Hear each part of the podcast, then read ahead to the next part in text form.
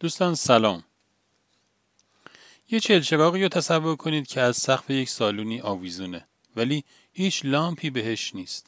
تاریک تاریک. اولین لامپو که بهش میبندی یک ذره سالن روشن میشه. توی روشنایی اون لامپ آدم دیگه بعیده که به در و دیوار و ستونا بخوره.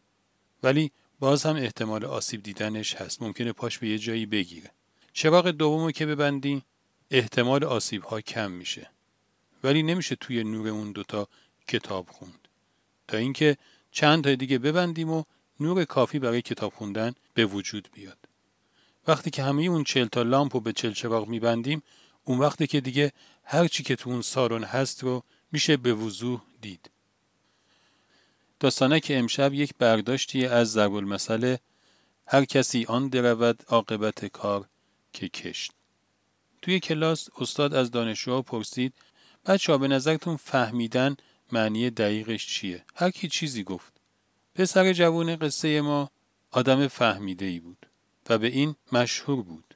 نوبت که بهش رسید گفت استاد من یه تعریفی از فهمیدن دیدم به دلم نشسته. فکر می‌کنم معنی درستیه. وقتی که دو تا داده وارد ذهن من میشه ذهن من شروع می‌کنه از ترکیب کردن اون دوتا داده به ساختن یک جمله جدید و اون جمله جدید همون فهم من از اون داده هاست. مثلا من امشب از تو کوچه که رد می شدم دیدم که همه چراغا روشنه.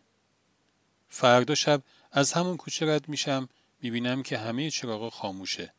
از ترکیب این دوتا داده یه چیزی متوجه میشم و اون همینه که انگار برق قطعه. حالا هر چقدر فهم من بیشتر باشه اون جمله من جهانی تر میشه. مثل نیوتون که کلی داستان رو پیرامون خودش دید تونست اونها رو توی هم میکس بکنه و سه تا قانون یه جمله ای از توش در بیاره که همون سه تا قانون صدها سال به همه آدم ها خدمت کرد.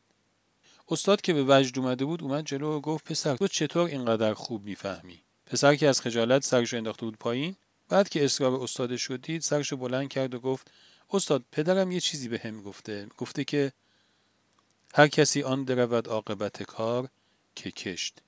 پدرم میگه ذهن آدم مثل یک زمین کشاورزیه هر چی توش بکاری همون سبز میشه.